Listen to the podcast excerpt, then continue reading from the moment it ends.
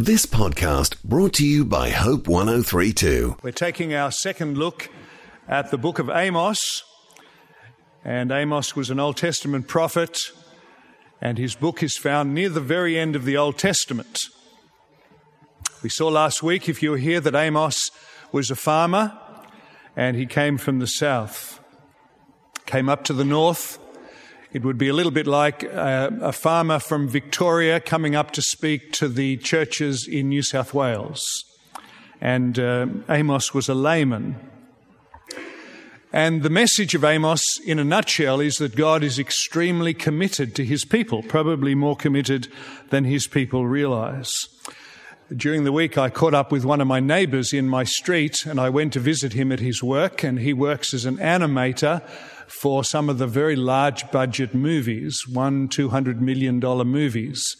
And he showed me around his company and I saw all the people sitting there with their large screens perfecting a tiny sequence of a movie. He explained to me that often it will be a whole day's work of the team to see two seconds of the movie progress.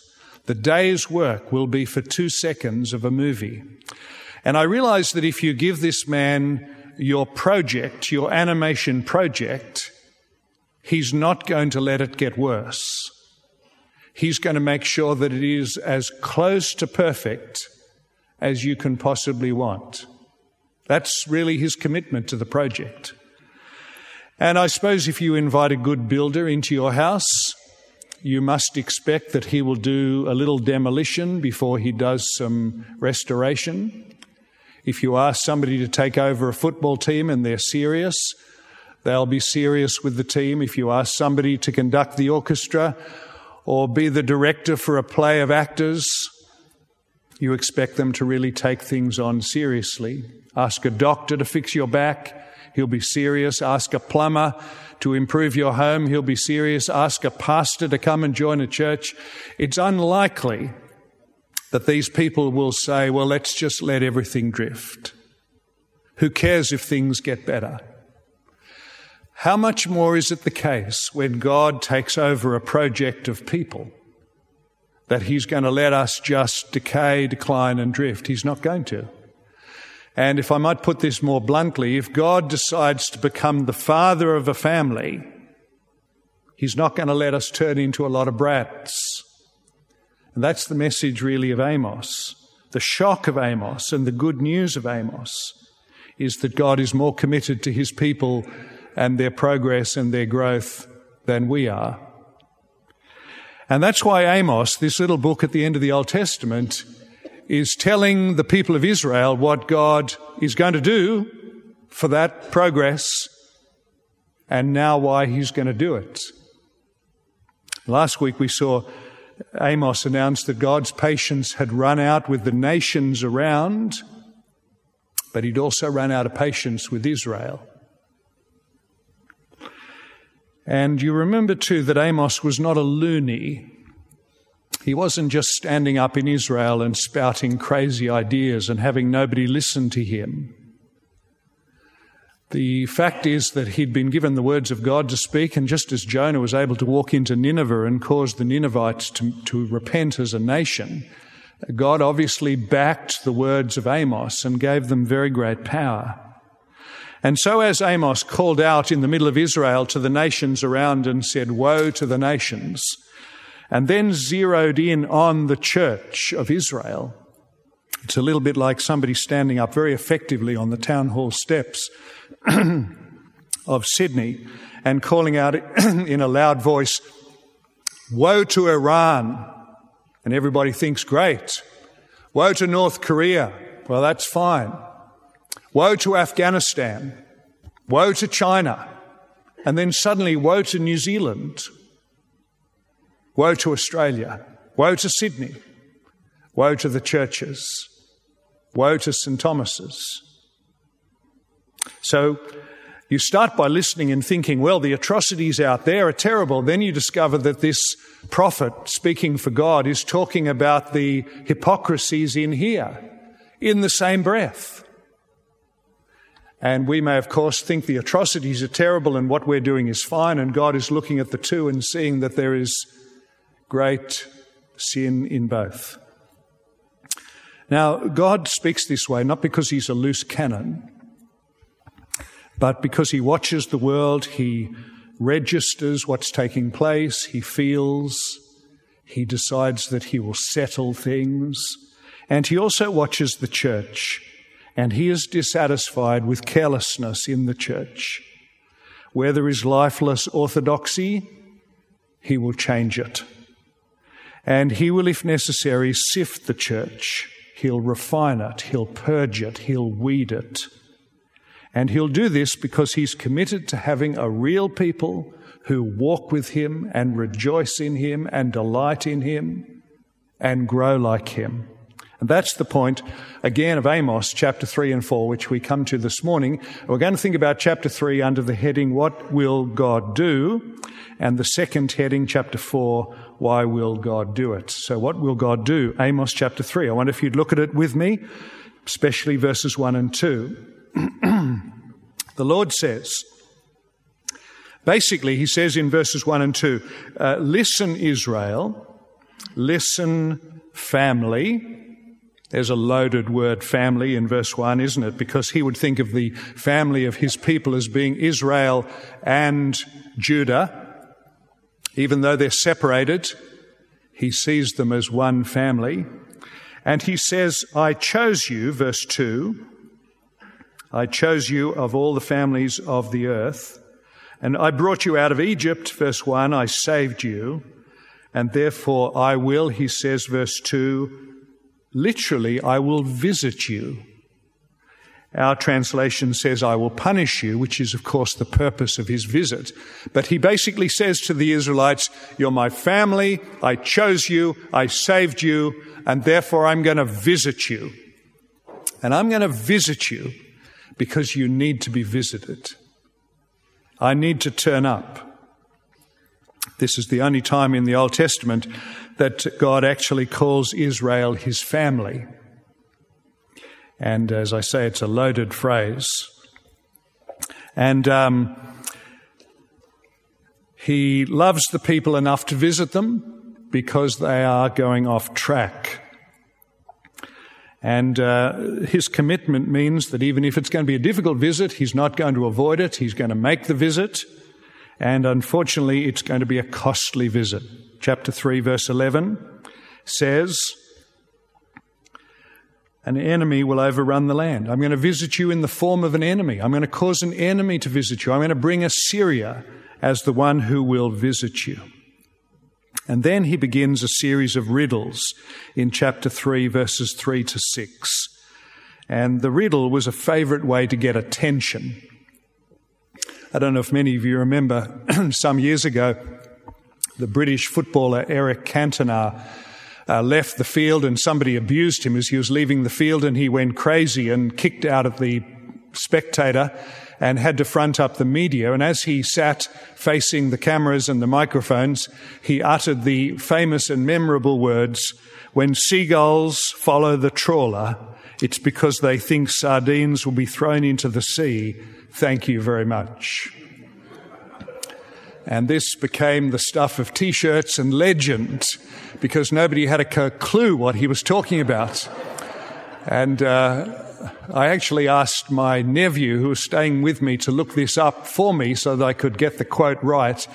And uh, he was he paced the house, intrigued by this quote, trying to work out what it is all about and I'm not sure that anybody ever really knew what it was all about. But here is Amos with seven riddles in chapter 3, verses 3 to 6, designed to get the attention of the people of Israel. And the seven riddles are basically riddles of logic. They're not all that complicated.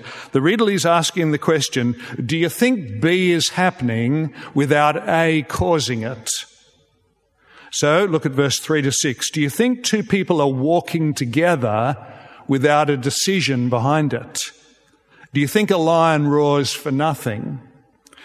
Does a bird get trapped if there's no trap?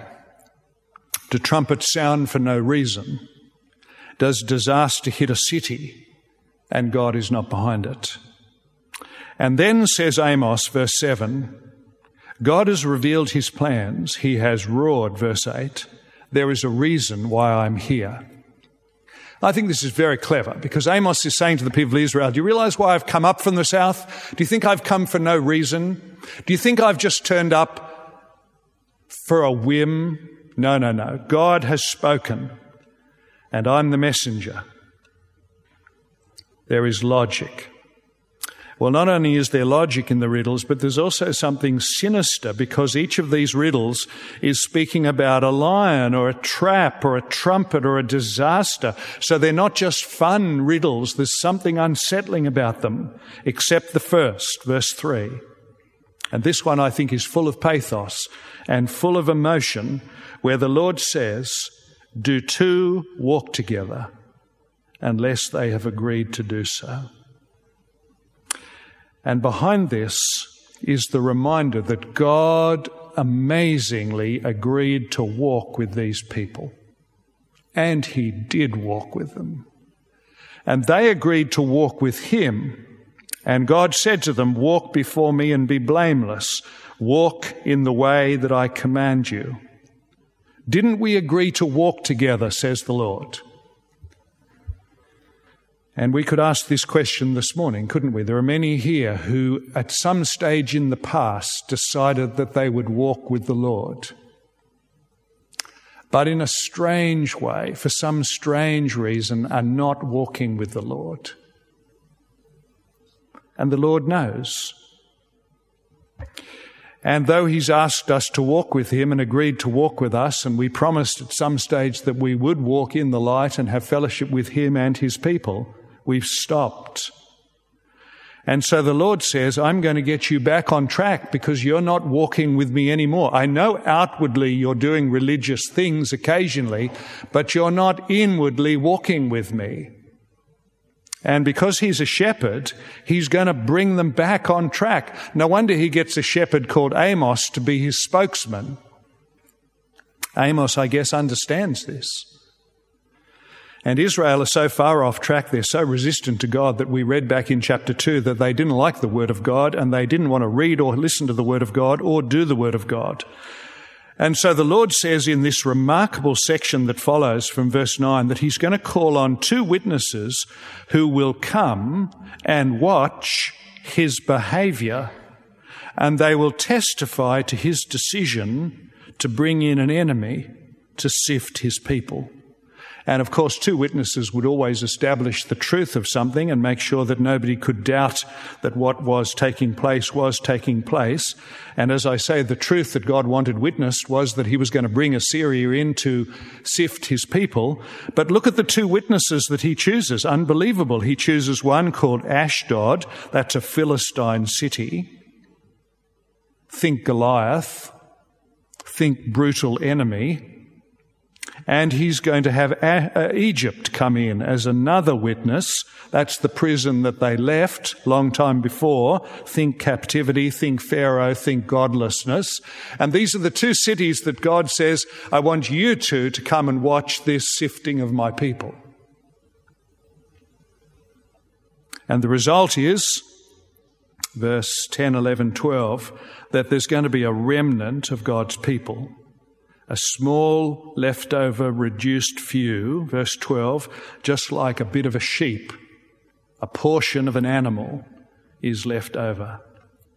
The other thing that God is going to do is He's going to remove the security blankets. Verse 14. I'm going to destroy the altars of Bethel. I'm going to destroy those places which you have made, they're man made religious altars, where you go for your spiritual refuge but they're not a refuge. So whatever religion you've been hiding behind, I'm going to remove it, says the Lord. And verse 15, the mansions that make you feel so safe and powerful and at ease, I'm going to remove those as well. So the religious refuge and the non-religious refuge are going to be taken away. And it was taken away. What Amos said in 760, 750 all took place in 722 when the Assyrians came in and they removed the places of refuge. And what God said he would do, he did. Now, he didn't do this to be cruel. He did this because he's committed to his people and they're not listening to the prophets And so he's going to speak to them the hard way by bringing in the Assyrians, and his people will eventually be, be purified and respond to him in a way that they never have. Now, I don't know whether this ever happens to you, but uh, does it ever happen to you that just God changes your circumstances and so you come back to a position of desperation? You ever noticed in your own Christian life that you're traveling along and things are quite casual and you're busy and you're still doing the religious essentials. So you say grace at meals, turn up to church. If you've got kids, you're still reading the stories to them, but your heart is actually somewhere else and it's gripped by something else. And nothing is really getting through. It's not as though you're suddenly returning to God and saying, look, things are bad. I want to be serious. It's just a drift and it's a decline. And what God does in the middle of that is to bring a change of circumstances. I've experienced this. I'm sure you have as well if you've been a Christian for a while. Suddenly, He intervenes in such a way that you experience a new sense of desperation and helplessness and you find yourself looking at the sin that was attractive and thinking that's stupid, and you find yourself looking at the priorities that you had and thinking they're inadequate, and then you find yourself looking at the God who you knew and, and know and walked with and now don't walk with, and you say to yourself, I've got to get back. And you go back and find that He welcomes and restores and renews, and you're back to your senses. That's what Amos is talking about but he's doing it on a national scale, or we might say on a church scale, or perhaps even on a personal scale. That's what God will do. Now, the second chapter that we're looking at this morning, chapter four, is why God will do it. And uh, we didn't read the first three verses because I wasn't quite brave enough and I couldn't think of anybody brave enough. Perhaps Peter would have been the right person. But uh, if you ever doubt that Amos was a brave man, or if you want proof that he did not fear man or woman, just look at the first few verses of chapter 4, where he takes aim at the wealthy women. And the men, incidentally, will get their message in chapter 5. But these wealthy women are careless towards each other.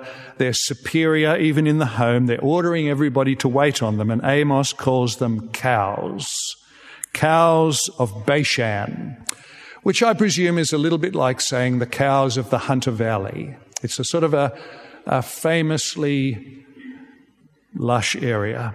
Uh, one commentator tries to make out that this is actually a flattering term, since cows were peaceful and contented animals. I think that's a long shot myself. I once uh, sent an email to a lady in this church with the initials of CW, and my spell check said try cow. And I thought, this is not going to help the email.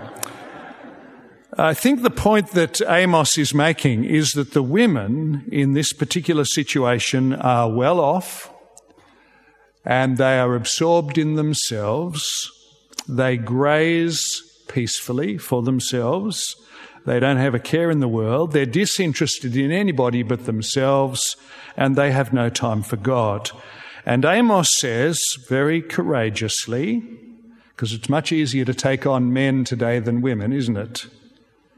He changes the metaphor in verse 2 and he says, God is going to yank you away like fish. Hooks will carry you far away, and you will go out of the city, and your peaceful apathy is going to become a very painful wake up for you. And you see, then he goes on in verse 4 to mock the religion of the Israelites. He says in verse 4, Go to Bethel and sin. Go on, go to Bethel and sin. Bethel was a spiritual Mecca for the Israelites. It was a place where God had appeared to Jacob. And then says the Lord, go to Gilgal, another spiritual Mecca, and sin. Gilgal was the place where they'd crossed the Jordan River into the promised land. And you see that what Amos is saying on behalf of God is a send up. He's saying to these people, uh, why don't you go to your church and sing your hymns and keep sinning. And then why don't you go to Katoomba and go to a conference and listen to your heroes and keep sinning? And then why don't you go to Moore College and SMBC and learn your verses and learn your doctrines and keep sinning? And brag about your success and who you know and what you know and boast about your progress because it's all a fake. It's just a game that you're playing. Because, says the Lord, the outward stuff doesn't fool me. I watch the heart. I think this is such a sobering thing that we deal with a God who's so loving, it's heart to heart. But it's serious. It's like being married to the most serious bridegroom in the world. He's out for our progress. He will not set, settle for mediocrity or decline. And it is a sobering thing, isn't it? Imagine if somehow a light was able to be brought down from the roof and it lit up the people in the pews and the pulpit whose heart this morning was inclined seriously to God. And I just wonder how many people that light would settle on. Would shock us, wouldn't it? To suddenly realize that in the pulpit or in the pew, We've been seen as people who are here and singing and saying and preaching and listening, and there's no light because God knows that our heart is actually somewhere else. That's the God that we deal with. He knows us, He doesn't play our games. And He can see, uh, see through us just as we can see through very, very bad acting. And what he simply looks for is a broken heart, a contrite heart, a humble heart, a genuine heart. That's who he loves and lives with. Well, in Israel, of course, has no inward reality, and therefore God is coming. And it's not as though he's not being trying to bring them back, because in verses 6 to 11, he's been using a whole series of wake up calls to get them to return to him. And I think these verses in chapter 4, 6 to 11 would make a remarkable passage uh, to preach on at a public event in Sydney. But it's also very important for the church, uh, where Amos lists about seven what we would call natural events which God caused to make the people respond to Him and return to Him. So this is not just the pagans in our street, this is the people in the pews. You would think that they would wake up and listen and return. And we read in verse 6 that he sent a famine. Oh, that should have reminded the believers, shouldn't it? Verse 7 He held back the rain, he caused it to fall in one place but not in another. He struck down their business, verse 9. He sent plagues, verse 10. They should have been saying to themselves at that point, why would we be getting plagues? Don't plagues go to Egypt? And then verse 11, he scorched their towns. And again, they might have said to themselves, I thought this is what's happened to Sodom and Gomorrah, and now it's happening to us. And all of this was to cause the people, his people, his family, to return to him. But the, there was no response. Again and again and again in these verses, but there was no returning. There was no repenting. There was no response. And now, since Israel is not coming back to God, God is coming to Israel and He's coming to visit them and He's coming to visit them seriously. And verse 12 is maybe the most famous verse in the book of Amos, which says, prepare to meet your God. And this is the verse which you will be familiar with on the back of sandwich boards of crazy people in the streets who normally are preaching this text Prepare to meet your God as if the end of the world is just round the corner. Well, we don't know if the end of the world is round the corner, but the arrival of God to sift is any time. Any time. Well, all of these events which the Lord caused, the famine, the drought, all of these things are the opposite of natural causes. They are all divine causes. Amos does not believe in good luck or bad luck or coincidence. He doesn't believe that nature is a person who goes around doing things. Every event which is listed here And everything that takes place is traceable to God because God, you see, doesn't sit in a grandstand and just watch matter move about. God causes and ordains matter to move about. And there are some times where he delights in the way things go, and there are some times he doesn't delight, but he just decrees it. And that's the challenge for the Christian is to be watching all the things that are taking place in the world, some of which God delights in, some of which he just decrees, but he stands behind all of them without compromising a character of love and faithfulness and gentleness and goodness. And we hold these things together as Amos does Of course, the newspapers in Egypt and the newspapers in Assyria and the newspapers in Israel may have put it all down to natural causes, but that's because they operate in a little human framework. They don't understand the biblical scriptural framework. So these Amos chapters are painting a wonderful God who won't settle for spiritual deadness in his people. I'm so thankful for this.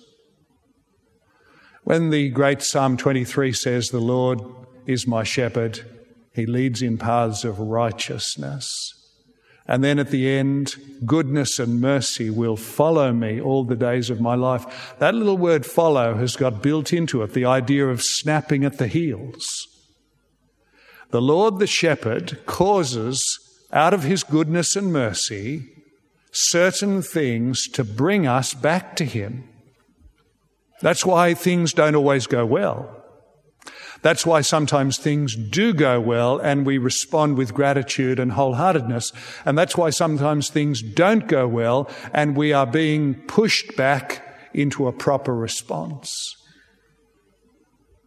And God tells us through Amos what he will do to the Israelites and why he will do it. What will he do? He will sift them.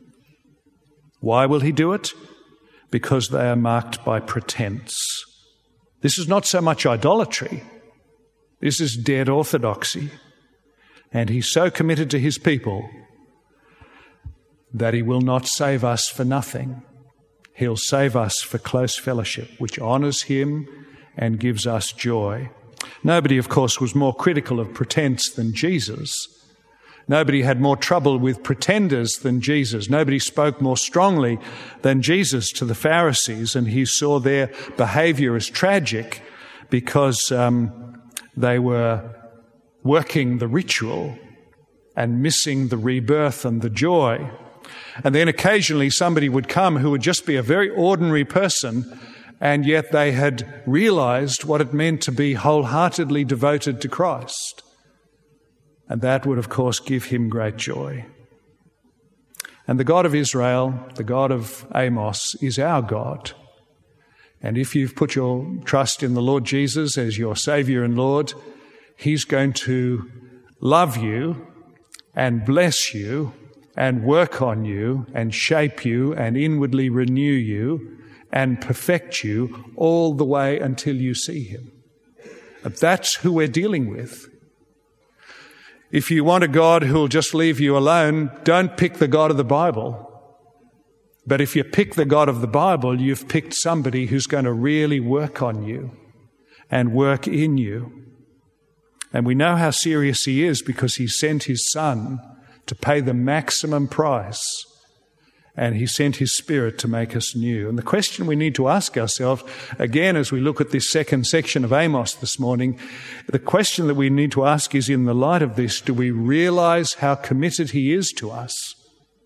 And maybe before he takes some steps to remove some unhelpful props in our life, or maybe before he sends some serious alarm bells to get us to wake up and return to him, we should be removing the pretense ourselves and returning with some fresh reality and some fresh humility and walking with Him again, which is why He invited us and saved us, and it's what He's working on. Well, let's, let's pray together. Father, we thank you this morning for bringing us into fellowship with you through the Lord Jesus. We thank you that you're a good and committed shepherd. We pray that you would have mercy on us for being such wayward and neglectful sheep. We thank you for sending your word through Amos and the word through all the scriptures, calling us to walk with you in humility and penitence and faith. We pray that you would help us to do this. And please incline our hearts to you, open our minds to your word, unite our wills with you, and please cause us to be satisfied supremely with you. We ask it in Jesus' name. Amen.